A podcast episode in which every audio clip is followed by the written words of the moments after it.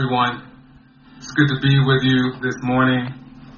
It's good to just be in community once again. We're doing this digitally as we have for a while. Uh, we will be at least doing it digitally for the month of June because we meet inside of a school building. We do know that school buildings aren't at least letting any other churches in until um, the month of June. We'll find things out as we go along, but it's good to be with you either way this morning. And, you know, I think every week we get together, we talk about how interesting our times are, probably time and time again. Interesting is really a, a word that we use to really talk about challenging, difficult times.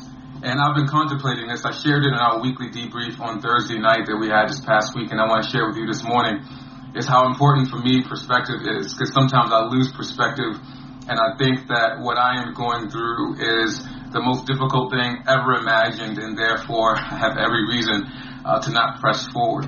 But I, have been thinking about this I want to share with us this morning to give us some context as we get into the scriptures this morning. Um, I wanted you to think about the year 1917, which is when our country entered World War One.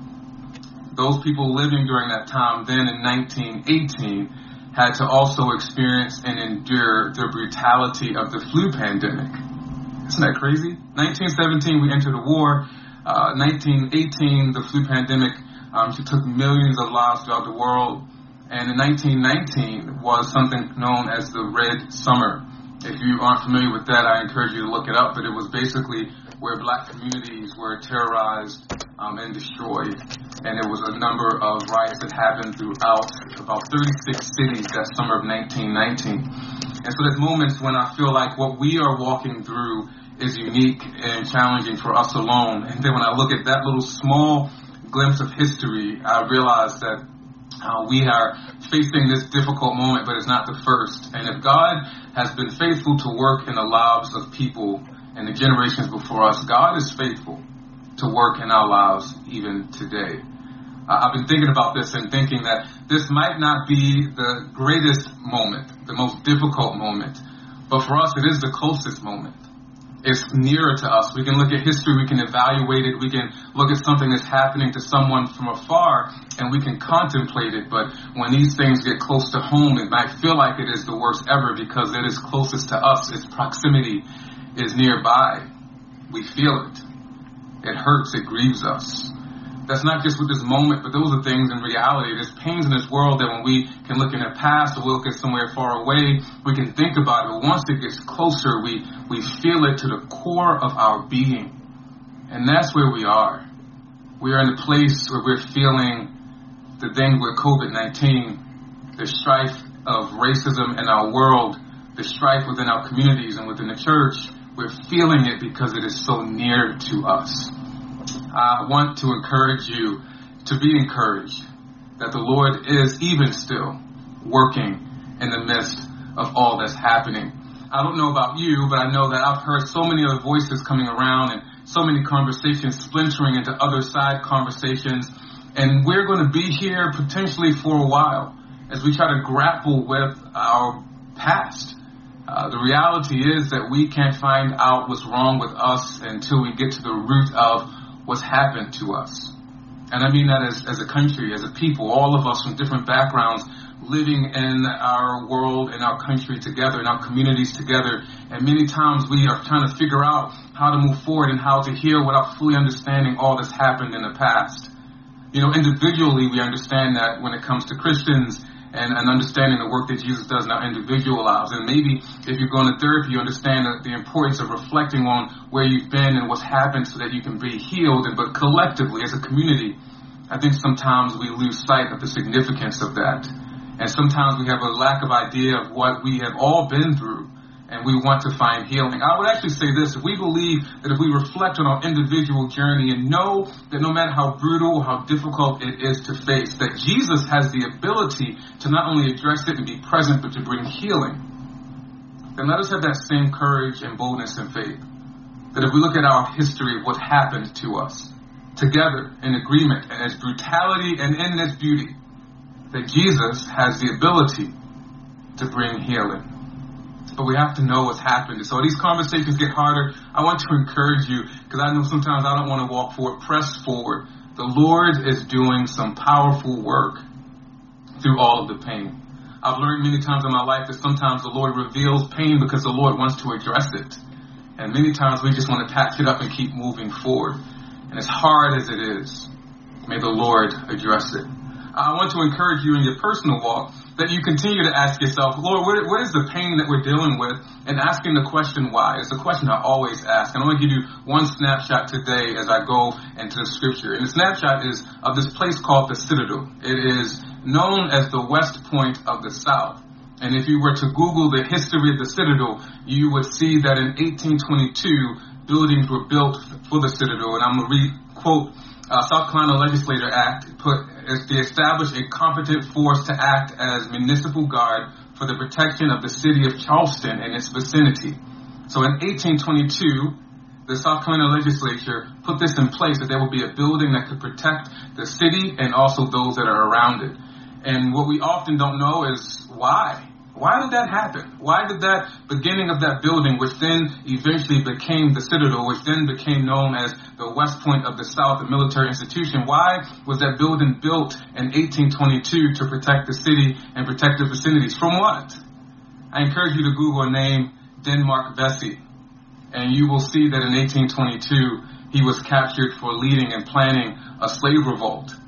And, and the result to that danger of slaves revolting, this legislative act was put in place to protect the city from slaves revolting, that building would eventually become the citadel. And if we don't know what has happened to us, all of us in our communities, if we don't understand it, healing will be far out of our grasp.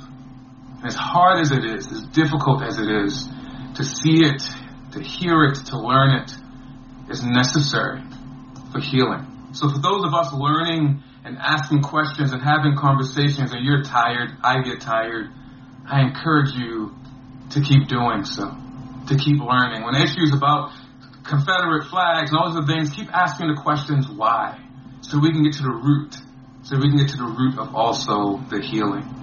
I know personally in my own life, and these season, this season, I've been contemplating over and over again, Lord, what are you doing in our time? Why is this not just hard in the world? Why is this even hard in the church? Do you care about this? Because some people will tell me in their interpretation of scriptures that these are things that, that you don't care about. There are many pulpits that are speaking this morning isolated from what's shaking our world and saying we're just going to preach this and as if the whole of the gospel doesn't cover all of the brokenness of our world. So this week I've been meditating on Luke chapter 4, which is where we'll be this morning. And meditating on these few words that Jesus said, the Spirit of the Lord is on me and has anointed me to proclaim the good news to the poor. And I just been meditating on that, reminding myself that these are Jesus' words. And even though I have many Christians that will say the world is fine, look at our economy, look at our well-being and our wealth, and I'll, I'll say to myself, is that Jesus' measuring stick? I don't know. And all the things around me saying different voices, I just need to meditate on the life and the words of Jesus. This is what encourages me. This is when I feel like I'm losing my way and losing hope, meditating on the life of Jesus. I want to do that with us this morning. I'm going to read from Luke chapter 4, verses 16 to 21. Luke chapter 4, verses 16 to 21. If you have your Bibles, if you could turn with me, um, but if not, I will also be reading it for us. It says, He went to Nazareth where he had been brought up, and on the Sabbath day he went into the synagogue as was his custom. He stood up to read, and the scroll of the prophet Isaiah was handed to him. Unrolling it, he found the place where it is written, quote, The Spirit of the Lord is on me, because he has anointed me to proclaim good news to the poor. He has sent me to proclaim freedom to the prisoners and recovery of sight for the blind, to set the oppressed free, to proclaim the year of the Lord's favor. You know, I always, it's not I always say it, but is a saying that is, you don't get a second chance to make a first impression. The first impression says a lot about you and your priorities, and, and Jesus' first impression of declaring his arrival as the Messiah was to read from and quote the prophet Isaiah. And declaring his ministry, he, he doesn't say, I am here to make everybody's life easy. I am here to make the lawns perfectly met, uh, manicured so that you can walk down the street with ease and path. He doesn't say all those things that kind of fall into our mind and our framework of what faith is. When Jesus makes this declaration of his ministry, Jesus says this, the Spirit of the Lord is on me because he has anointed me to proclaim good news to the poor. He sent me to proclaim freedom for the prisoners and recover sight to the blind and set the oppressed free. When I look through that list, the oppressed, the blind, the prisoner, the poor, I wonder if anyone else could say, that covers me. There's any one of us that can say I'm outside of that description of people that Jesus said he has come for. And many times in his ministry, he would say, I have come not for those who are healthy, but for those who are sick. I don't know about you, but I am of the sick. I am of the blind who has needed Jesus in my life. And that's who Jesus has come for. And it's a reminder to me in these times as all that's being said all around us that we would hear the call of Jesus in his own life, that the Spirit of the Lord is on me. When I was baptized, John the Baptist said this, I didn't know who he was. I would only recognize him when the Spirit came and rested upon me. And so Jesus says the Spirit is upon me and has anointed me to do what, Jesus? To preach good news to the poor. To proclaim freedom for the prisoners. Recovery of sight for the blind. And to set the oppressed free. And as I've been meditating on these words and Jesus' calling and Jesus' life and Jesus' ministry, I've been meditating on this and realizing that for most of my life I've had this tension of does Jesus care about the poor? Does Jesus care about the prison? Does Jesus care about the blind? And, and George, it is right here in his word. I want to encourage us church family, as hard as these times may be, that you would hear the ministry of the Messiah. Spirit is upon me. The Spirit is upon me. The same spirit that was upon Jesus when he was submerged under water, and the same spirit that was upon Jesus when he was submerged under the grave is the same spirit that raised him up from the grave. is the same spirit that lives inside of us continuing this great and mighty work that Jesus has begun. To preach good news to the poor.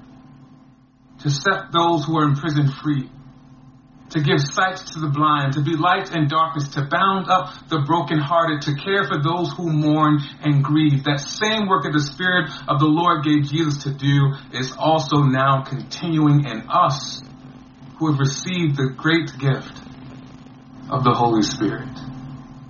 There's, there's more to this verse, these verses in chapter 61 of the book of Isaiah. Jesus quotes just a few verses here when he reads these words. He stands up and he reads them in a synagogue and he actually says these words, the scripture is fulfilled in your hearing. Right now, today, it is fulfilled because I am the Messiah. I have arrived and I've come to do this work to proclaim the news. But if you go back to Isaiah, which I'm going to do, Isaiah 61, and he says after he's after the, the, prophecy speaks about Jesus proclaiming this good news about comforting those who mourn, it, it says in verse two he would also proclaim the year of the Lord's favor, Isaiah 61 verse two, and the day of vengeance of our God. He would comfort all who mourn. And provide for those who grieve in Zion to bestow on them a crown of beauty instead of ashes. I'll take that. The joy of oil instead of mourning, and a garment of praise instead of a spirit of despair. I hope as you hear these verses, you hear God's heart. You hear God's work, not just for the world, but also for you, also for us, for our community, our city, and our nation. To comfort those who mourn to provide for those who grieve in Zion, to bestow on them a crown of beauty and ashes and, and an oil of joy instead of mourning, a garment of praise instead of a spirit of despair. Thank the Lord for actually leading us in praise and worship this morning. It's amazing how praise can combat against despair. But I want to focus on this one word in these following verses in Isaiah 61, the second half of verse 3 and then verse 4 there's this word they. And when we use that word in our time, we, we usually use it in a dismissive and distant way. We point and say they or those people over there, usually in a way that sounds disrespectful or in disregard for them. But in this place, when Isaiah quotes they, it's a place of honor. It's an acknowledgement of beauty. And it's an acknowledgement of importance and value and dignity. Because this they are those who were once oppressed, who were once poor, who were once mourning and once in despair, who were once brokenhearted. This they is all of them. And I want us to take a moment to hear when the Messiah would encounter them, what they would end up doing. In verse 3, it says this in Isaiah 61, verse 3 They will be called oaks of righteousness, a planting of the Lord for the display of his splendor. They will rebuild the ancient ruins and restore the places long devastated. They will renew the ruined cities that have been devastated for generations. They, they will be called, they will be planted, they will be on display for the splendor of God. Now, I, I, don't know how God is working in your life personally today and right now in this season, but when I see how Jesus not only comes to proclaim that good news, but then he takes the brokenhearted and he uses them to heal, I know that you, that we, we are planted here where we are for a time such as this. I know that we're here and we're to be called oaks of righteousness with deep roots who can withstand the strong winds in a raging storm. I know that the work that Jesus has done in us has called us to be oaks of righteousness, has planted us where God has determined we should be so that we could display the splendor of God. I would even say in hard places. Because they, they who were once brokenhearted, will also be used to do the work to rebuild, to restore, and to renew. It says they will rebuild the ancient ruins and restore the places long devastated. They will renew the ruined cities that have been devastated for generations. I, I love that God doesn't say, I will go get someone qualified and super uber well educated and have everything in line and have their lives perfect, and then I'm going to use them to do restoring, restoring work. Jesus says, I'm going to proclaim the good news to the poor. And Isaiah, the prophet says, and this work that he will do to the poor, to the oppressed, to the brokenhearted, to those who mourn, they will be the ones that will rebuild, restore, and renew. I wonder if we sat and meditated in this. If for too long churches have made the mistake of bringing in consultants that have all the degrees, when we should have went to people who Jesus' life has transformed and rebuilt and brought them into our churches to advise us on how to rebuild. I wonder if there are people who should be at our tables advising us on how to reach and engage the community who Jesus has restored. And they are now given the gift to know how to restore. I wonder if we've overlooked the whole group of people that we've called them they over there and not realized that they, they are the redeemed and dignified of the Lord. I, I want to encourage you this morning. I don't know if you feel this way, but if you felt silenced and oppressed, if you felt poor or neglected, if you felt unworthy, then that's good news for you today. The Messiah was anointed by the Holy Spirit to come to those who were sick and brokenhearted and grieving and mourning and poor and blind and imprisoned so that through Jesus we could be free. Through Jesus we could walk in love. Through Jesus we could walk in power and it wouldn't just end there. Then Jesus would give us that deliverance that then would say, now you have been rebuilt, go rebuild. You have been restored, go restore. You who have been renewed, go renew. And you can do the work because I have done the work inside of you. Here is my encouragement to us this morning, church family. This is some difficult times, but you know you've been through some hard times personally. You know the Lord Jesus has transformed your life from the inside out and, and you're alive and you're seeing all that's happening in the world saying, Lord Jesus, what are you up to? And the Lord is saying, I have called you to rebuild. I have rebuilt you to rebuild. I have restored you to restore. I've renewed you to renew. You are the they. We are the they that will be used by God to rebuild, to restore, to renew. They do the work because they are rebuilt, restored, and renewed. I am so encouraged as I meditate on Jesus' words and his ministry. As I meditate on the moments that when I get tired and I realize, you know, Lord, you know why you allowed me to walk through hard times and, and you restored my soul and you rebuilt me. I, I thought it was for comfort. I, I thought it for, was for an escape. I, I thought it was toward an easier path. But as I read your word, as I look for Jesus, I'm realizing that you building work in me so that you can do for me for, want to encourage you, church family, that all that we're seeing shaking around us, that the Lord has not only not abandoned us and is with us, but the Lord has also equipped us. I love that the Spirit of the Lord rested on Jesus when he was baptized. And Jesus then stands up saying, The Spirit of the Lord is on me to do this work. And then when Jesus was buried in the grave, it says the Spirit brought him from, from the grave and he's resurrected for us, for our sins, for our righteousness. And it says before he ascended, he said to his disciples, before you do any work, wait for the Spirit. Wait for the Spirit to come upon you and anoint you for the work you have to do. I wonder, church family, how often we put our strength and our striving in our own ability. Because in this time we forget that Jesus is working in us for a time such as this.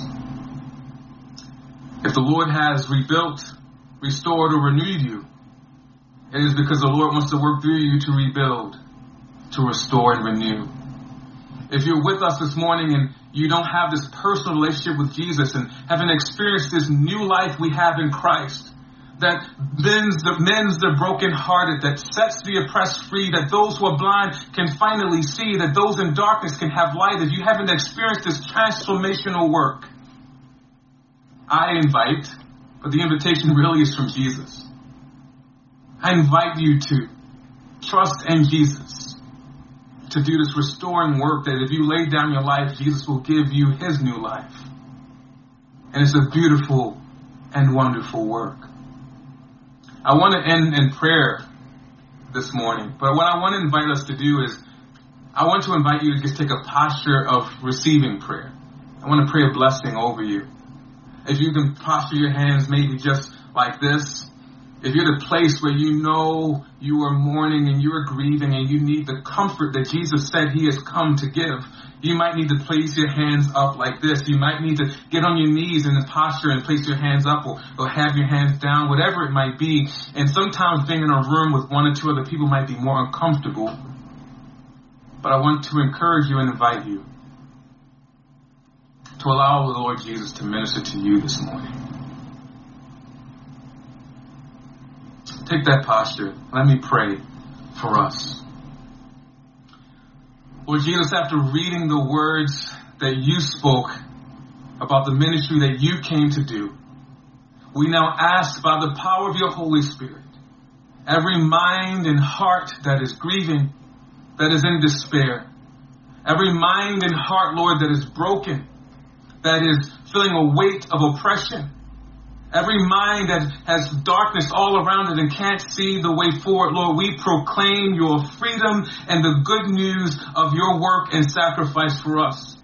We pray a mending over broken hearts and Lord, we declare comfort for those who mourn and light for those of us who are prisoners to darkness. Lord, we ask that you would accomplish that in our lives right now this morning we ask that you would bestow on us a crown of beauty instead of ashes. That you bestow on us the oil of joy instead of mourning. That you would clothe us with a garment of praise in place of the spirit of despair. Oh Lord Jesus, we acknowledge that you have not abandoned us, but you are present. And so, Lord, those of us who have already experienced the transformational rebuilding that you've done inside of us, may you give us strength to fulfill what you've already said you would do. That we will become those who rebuild, those who restore, and those who renew. Because that work is so close to us. We've experienced it. We know how to walk it out. Lord, give us the strength by your Holy Spirit in a time such as this, that we may be on display to reveal the splendor of your goodness, of your love and of your power. In Jesus' name, amen. Amen. Amen. I just want to share a few um, updates with you before